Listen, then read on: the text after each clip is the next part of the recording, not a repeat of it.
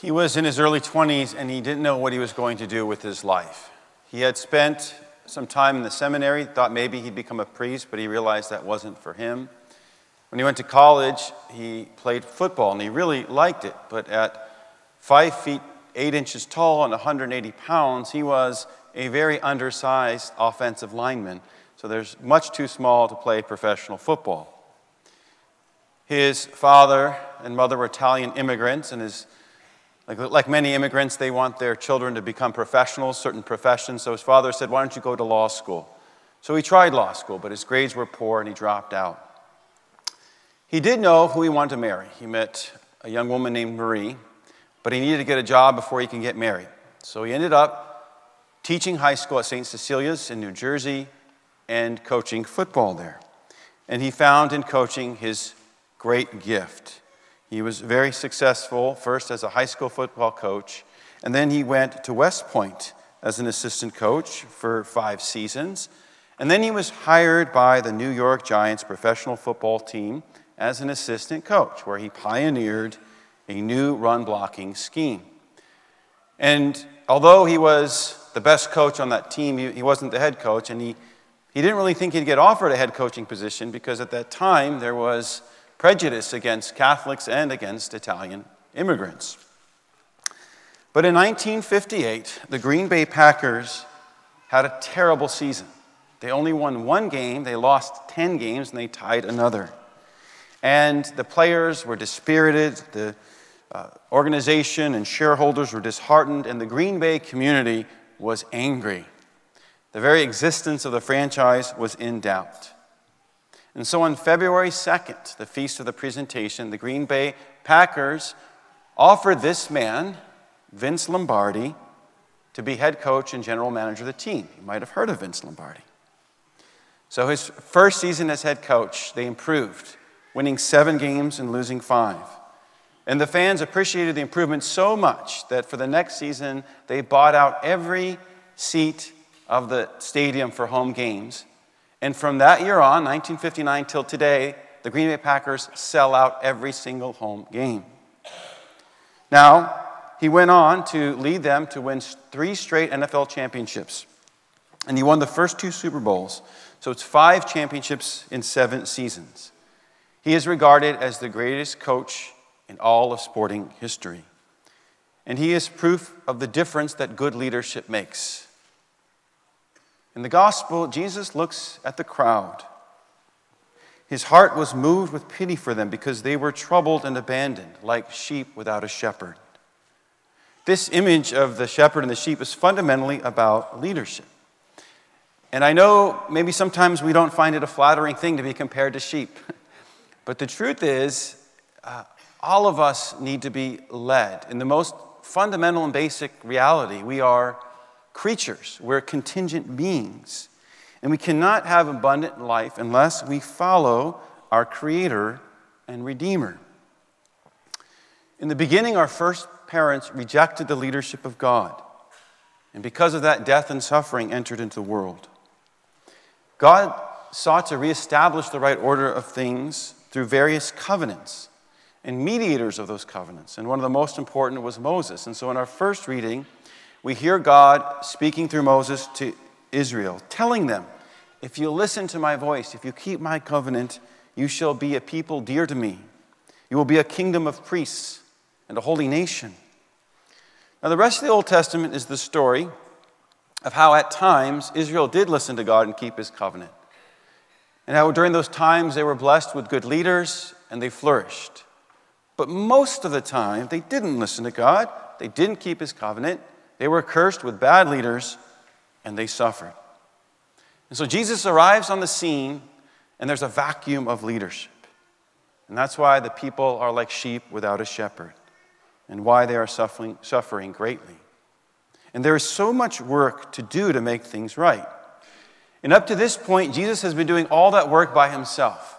He's been traveling to different villages, He's been preaching the kingdom of God, and he's been showing the kingdom of God by healing people and by casting out demons. And so, the thing is, it's more work actually than, for, than, than, than he can, in, in a human sense, do.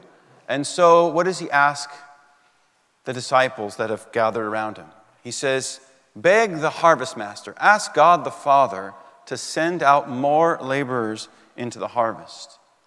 And as they pray, their prayers are being answered because in that same gospel reading, we hear the call of the first 12, the apostles who will be leaders with Jesus, who will be laborers gathering in the harvest. And he gives them the authority and power to do what he had been doing, right? To proclaim the truth, to heal the sick, and to cast out demons. All true leadership is a participation in the leadership of Jesus Christ. All true leadership is a participation in the leadership of Jesus Christ.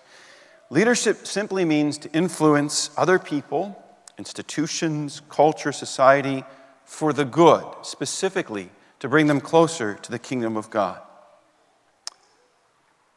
I've always heard, but especially of late, people complaining to me saying they're disappointed in our leaders, our government leaders, and our church leaders. I share much of that disappointment. I think that bad leadership has allowed evil to permeate our land. Now, perhaps we don't have per capita as many individuals possessed by demons, but there is a pervasive diabolical influence throughout our society. So I don't know if you heard this, but on Friday, the Los Angeles Dodgers honored a group that calls themselves the Sisters of Perpetual Indulgence.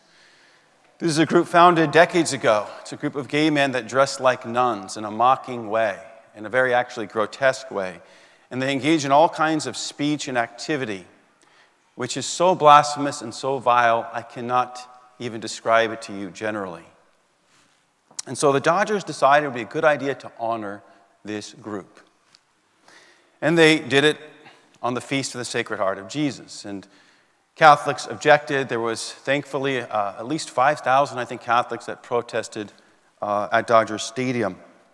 But it's just one sign of the moral depravity of our society and the, uh, the power that evil has. So, in the midst of this moral and spiritual wreckage, Jesus is looking out again at the crowd with pity. For we are troubled and abandoned like sheep without a shepherd. And what does he say? He says what he said before. The first thing we are to do is to pray, to beg the harvest master to send out laborers into his harvest. We ask God for that, but then we need to listen for what God is calling us to do. That's exactly what happens with Jesus, right? Some of those presents, many of those presents, not just the 12 actually, but really all true disciples we're being called to some way to share in this mission of Christ. We, I think there is a, um, I, you know, my, my sense of this and talking to people, there's this kind of feeling of helplessness that is translated into this um, entrenched passivity. We think the problems are so big, what can I do? And so we don't do much of anything at all. And I think this is a temptation that comes from the enemy of our salvation. We have to recognize that the family is the primary human social institution. As the family goes, so goes society, so goes the church. And there is some mutual, of course, influence. But first, parents have to begin to accept their call to participate in the leadership of Jesus Christ. And on this Father's Day, we do well to remember that according to the scripture, God's first choice for leadership in the family is the husband and father. Sometimes in a confession, a man's confessing his sins. He thinks he's confessed all his sins, and I'll ask a couple questions. It's clear from the context he's married, he has children. So I'll ask, Do you lead your family in prayer? Now, first of all, it's a good thing those guys are going to confession, right? A lot of guys aren't going to confession at all. Uh, but I would say 80% of the time I ask that question, the answer is no. Okay? And so this indicates to me that there are many fathers that are not accepting um, their God given calling, their God given authority, right, to participate in the leadership of Christ, right, to help their family to grow in holiness. It is not the kind of leadership of the Gentiles, as Jesus says, who lord it over those that govern, but rather is an imitation of Christ, who is a servant leader. And so, fathers, I want to challenge you on this Father's Day. Um, if it's something that you haven't been doing, start doing it. You can do it. Lead your family in prayer. Don't leave it to your wives. Fathers, pray with your children individually to bless them. Pray for their healing of, of whatever's afflicting the mind, body, or spirit. Pray for their deliverance from and protection from evil. God has given you that authority and power. Start to use it. The research is clear that it is the father's faith, much more than the mother's faith, that correlates with those children practicing their faith as adults. Vince Lombardi was a father figure to his players. Many, many young men looked up to him. And he was tough and he was hard, but they knew he loved them and they loved him. Just, just read about how his former players talk about him. So I was reading some of that, but then I went I wanted to see how his, how his biological children thought of him. And it was a bit mixed because he was a tough and demanding father. Um, and, but overall, his children were grateful that he was their father. They knew he loved them and they loved him as well. One of his flaws was his temper and impatience, but he recognized that as a flaw and he did work on it. And he also asked God to help him with it.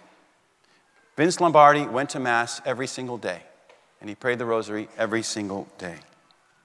One of the things he said is this The greatest accomplishment is not in never failing, but in rising again after you fall.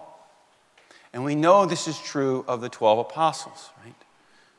All of them fell in different ways, and all but one of them got back up with the grace of Christ to be great leaders for the church. May we never quit and never give up in the task of building up the kingdom with Christ.